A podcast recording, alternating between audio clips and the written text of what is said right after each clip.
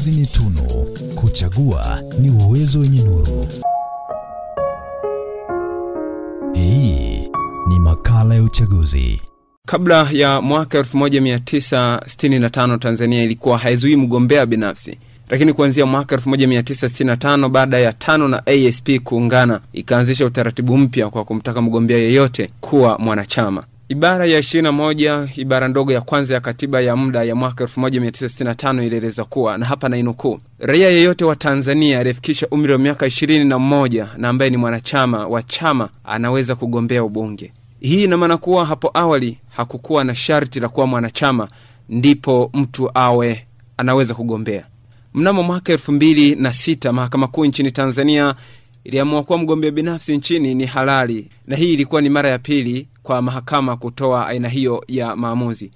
Mchungaji Christopher Mtikila ni miongoni mwa watu ambao walikuwa wanapigania mgombea binafsi, kwani ndiye aliyethubutu kwenda mahakamani kudai nafasi hiyo.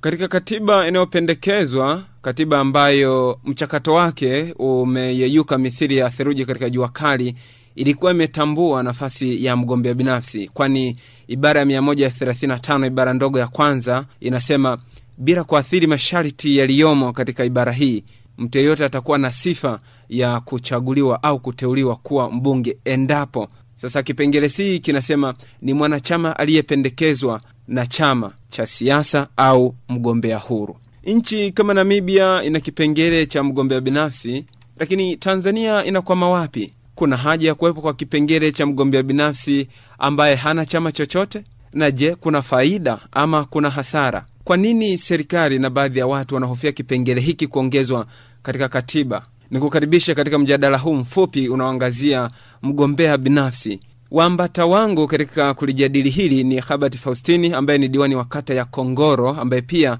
ni mchambuzi wa siasa, lakini mwambata mwingine ni Fulgence Masawe ambaye ni mwanasheria na mkurugenzi wa maboresho kutoka Kituo cha Sheria na Haki za Binadamu nchini Tanzania. Kwa pamoja, karibuni sana waungwana. Mwongozaji wa mjadala huu mfupi, jina langu ni Venance John. Nikianza na bwana Habert Faustin, tukiangalia eh, katiba kutoruhusu mgombea binafsi, wewe binafsi unadhani kuna faida za kuwa na mgombea binafsi katika nchi? Binafsi mimi kama Herbert Faustini, si kama mwanachama au si kama diwani, mimi binafsi ninaamini sana kwamba uh, mgombea binafsi nadhani ingelikuwa ni, moja namna nyingine pia ambayo ingeweza kuletea ushindani mkubwa sana, badala ya kusubiria watu wapate fursa ya kugombea kupitia vyama vya siasa ambavyo wakati mwingine tunajua haki kule, mfano tunajua tuna kura za maoni hapa nchini kwetu, tuna michakato mingi ambao mpaka mtu aenda akapitishwe lazima analazimika kulamba miguu ya watendaji au vigogo fulani ndani ya vyama hivi vyote. Kwa ujumla wake, mi nadhani ni vitu ambavyo vinanyima sana fursa za watu kuweza kufikia haki zao za msingi. Haijalishi kama anashinda au la, lakini haki ya msingi ya kwenda kugombea ambayo inamlazimisha mpaka mtu azalie katika ukoo fulani, ukoo wa chama fulani, mi nadhani hiki sio kitu sahihi sana. Asante sana Habert Faustin, nitarejea kwako. Nikija kwako, mkurugenzi wa maboresho katika eh, kituo cha sheria na haki za binadamu, bwana Fulgence Masawe, mahakama ilishatoa maamuzi kwamba mgombea huru nchini Tanzania ni ruksa, lakini mpaka sasa hakuna chochote kinachoendelea. Ninyi kama waliokuwa waambata wa Christopher Mtikira, mpaka sasa umeshafanya chochote kuhoji kwa nini serikali haitaki kuruhusu hiki kitu? Nadhani swala la kwa nini serikali inataka kufanya na haitaki kufanya ni swala la tunasema ni political will, yaani ile ule mwamko wa kisiasa wa, mam, wa mamlaka iliyoko madarakani, kwa sababu hili sio suala la la nani anataka au nani hataki, kwa sababu ni swala la sheria na ni swala la haki za binadamu. Ibara yetu ya ishirini na moja ibara ndogo ya kwanza ya katiba yetu ya Tanzania ambayo tunaitumia mpaka leo mwaka sabini na saba inasema kila mtu anayo haki ya, ya kuingia kwenye kuchaguliwa au kuteuliwa kushiriki katika shughuli za utawala wa nchi yake na kwamba kilichokuwa kinaonekana hasa kwenye ile ibara ya ya thelathini na tisa sitini na saba na sabini na saba ambazo ziliingia baada ya mpikila kushinda kesi na Jaji Rugachiro ule Dodoma, kwa badala ya kutekeleza wakaamendi ni kwamba zinakiuka hiyo haki na baada ya uamuzi wa mwaka elfu mbili na kumi wa majaji saba wa Court walisema ni swala la kisiasa, wanaachia wanasiasa. Sasa sisi tukaona kwamba kuna haki ambayo inaminywa. Sasa tulikwenda mahakama ya Afrika, kwamba zinakiuka haki za binadamu, misingi haki za binadamu na iruhusu mgombea binafsi. Lakini ninyi baada ya, ya, ya mahakama ya Afrika ku, ku, kutoa maamuzi yake, ninyi mpaka sasa hivi hamjaona umuhimu wa kuendelea kufuatilia hicho kipengele ili kiwekwe katika katiba ya sasa hivi? ya ni kwamba tulionayo ni kwamba hizi mahakama zetu za kikanda au kwenye mashauri haya ya haki za binadamu hayana implementation mechanism, yaani hayana namna ya ku, ya kulazimisha mtu akubaliane nalo. Kwa hiyo tatizo ni mfumo uliopo, hautoi mwanya wa namna ya kutekeleza maamuzi ya mahakama na kwa bahati mbaya sasa inapokuwa mahakama ya kikanda zaidi, ndio mara nyingi unakuta hata ma, maamuzi yao mara nyingine kama yanapuuziwa hayatiliwi maanani. Sasa tatizo hizi mahakama za kikanda, wale wahusika wanaoanzisha mahakama za kikanda ndio zinatakiwa ziibane nchi wanachama inayopuuza maamuzi ya mahakama. Yaani kwa bahati mbaya sasa unakuta wale wakuu wa nchi ambao wanakutana mara kwa mara wamekuwa na tabia ya kulitana. Huwezi kumhoji mwenzao kwa nini hujafanya hivi, utatekeleza maamuzi ya mahakama. Kwa hiyo kuna hiyo changamoto. Asante sana Fulgence Masawe. Nikija kwako Herbert Faustini, kwa hili eh, la kudai mgombea huru au mgombea binafsi, nani awe kipaumbele cha kudai eh, nafasi hii? mimi nadhani hatuwezi tukachukua hatua ya kila mtu kuandamana kule aliko akaenda mahakamani. Mimi nadhani mashirika kama haya haki za binadamu wamekwisha fanya juhudi zao. Sasa tena cha kwenda kwa mfano kudai haya mambo eh, upya ni kama kurejea nyuma. Mimi nadhani imekwisha fanyika, ni swala tu kwamba wale ambao wamedaiwa hii haki basi waweze kuitekeleza kwa kuitoa hii haki, na watu waweze kupata haki yao ya kuchaguliwa na kuchagua wengine bila kuwa na vipingamizi vingine hapa katikati. Nikibakia kwako Herbert Faustini, kwa nini serikali haitaki kuwa na mgombea binafsi? Wasiwasi wao unakuwa wapi hasa?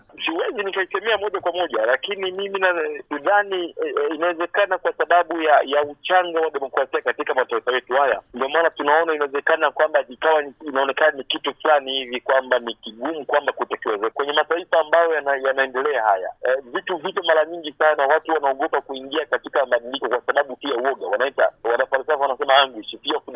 Ukimuuliza unaogopa kitu gani, inawezekana sikwambie, lakini uoga unakuwepo. Kwa hiyo ah, uoga hapa sidhani kama ni uoga ambao inawezekana ukawa ni wakihoja zaidi, ni uoga ambao unatokana na mwanadamu tu yeyote, kwamba uh, kuogopa mabadiliko, hata kama hana experience nacho, hajui chochote kitakachokuja kutokea. Kwa mimi nadhani ni- ni- naweza nikaliwa katika hilo, na hili siwezi nikasema kwamba labda ni uoga wa serikali kwa ujumla. Inawezekana ni mmoja katika serikali atapendeza rahisi, inawezekana nikawa ni muda bado sana kufikia huko, na wengine wakaamua kuunga mkono. Kwa hiyo mimi, mimi kabisa kwamba si kwamba kuna hoja nzito za kuweza kuzuia tusiingie katika eh, mchakato huo wa ugombea binafsi, isipokuwa ni fear of the unknown, yani anguish ile ya kutoku unaogopa kitu usichokijua na ukiulizwa kwamba shida iko wapi, haipo, kwa sababu sioni gharama za ugombea binafsi, sioni sababu kwamba kwa nini kutakuwepo. Wakati mwingine mtanatu kwamba labda kutakuwepo na vurugu za hapa na pale, lakini kiujumla hakuna hakuna hoja nzito zozote zile. Lakini kwa kwa kwa, na- kwa nature pia kijamii, unaona ni uoga tu wa mabadiliko ambao eh, mara nyingi ni sehemu ya maisha ya mwanadamu. Tukimalizia malizia kwako Fulgence Masawe, kama tuna taasisi ambazo zinakuwa zinatetea haki za binadamu lakini hazina uwezo wa kulazimisha kwamba kitu kilichoamriwa kuwa ni haki kitendeke, nani at, at, at, at, atasababisha hivi vitu vyo vinatendeka? Unajua, kazi kubwa ya mashirika ya kwetu haya ya haki za binadamu, mara nyingi kazi yetu kubwa ni kwa ajili ya kufanya u- urashbiri au wanasema advocacy kwa ajili ya kuleta mabadiliko.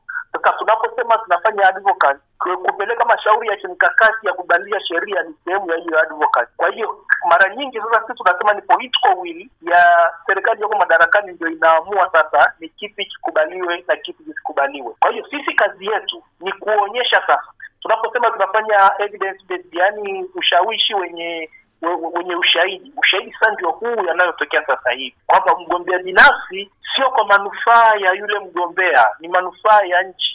Unapokuwa na mawazo huru, watu wanaacha kuongana, kutoa rushwa kwenye hata hizi rushwa kwenye chaguzi hizi, hata kwenye kwenye hizi wanaita primaries au kura za maoni, mara nyingi inatokana na kutokuwa na mgombea binafsi, na vyama vingi vimepoteza hata majimbo yao kwa kuweka watu wanaowataka wao, sio wanaotaka wananchi, kwa sababu ukisikia party caucus, ina maana ukienda kwenye party caucus, hata ukiwa na mawazo yako yakishaamuliwa kule kwenye chama, wewe huna tena maamuzi, yaani kwamba maamuzi sasa ni ya chama kitu ambacho ni changamoto kubwa sana. Tunaacha maslahi mapana, tunafuata maslahi ya chama. Kwa hiyo sisi kazi yetu ni kufanya ushawishi na kuendelea tu kuonyesha mapungufu hayo, ili yule ambaye anayaona aweze kuyafanyia mabadiliko na kuleta sheria nzuri. Tukimalizia malizia kabisa, kwa ufupi sana, Herbert Faustino, unadhani kwa Tanzania sasa inahitaji mgombea binafsi? Kwa ufupi sana. Tunahitaji yani, sio sasa hivi tu kwamba tumechelewa kuweza kuwa na wagombea binafsi, na imani kwamba hiyo ni namna fulani pia ya kuweza kutoa uhuru kwa watu wetu. Tumeona kwa mfano ni vyama vichache sana ambavyo vimekuwa na mifumo mizuri endelevu ambayo ina misingi imara. Sasa kumlazimisha mtu mpaka akajiunge na chama fulani ili aweze kupata haki ya, ku, ya, ku, ya kuteuliwa au ya kuchaguliwa, sidhani kama ni kitu sahihi sana. Mi nadhani ni wakati mwafaka sasa, na ikibidi hata kama ni mwaka huu kwenye uchaguzi mkuu tunaweza tukaanza na huu utaratibu. Sioni kama tumechelewa sana. Shukran sana kwa wajumbe wote ambao wameweza kushiriki mjadala huu mfupi. Ni washukuru sana kwa muda wenu, Asante sana. asante sana.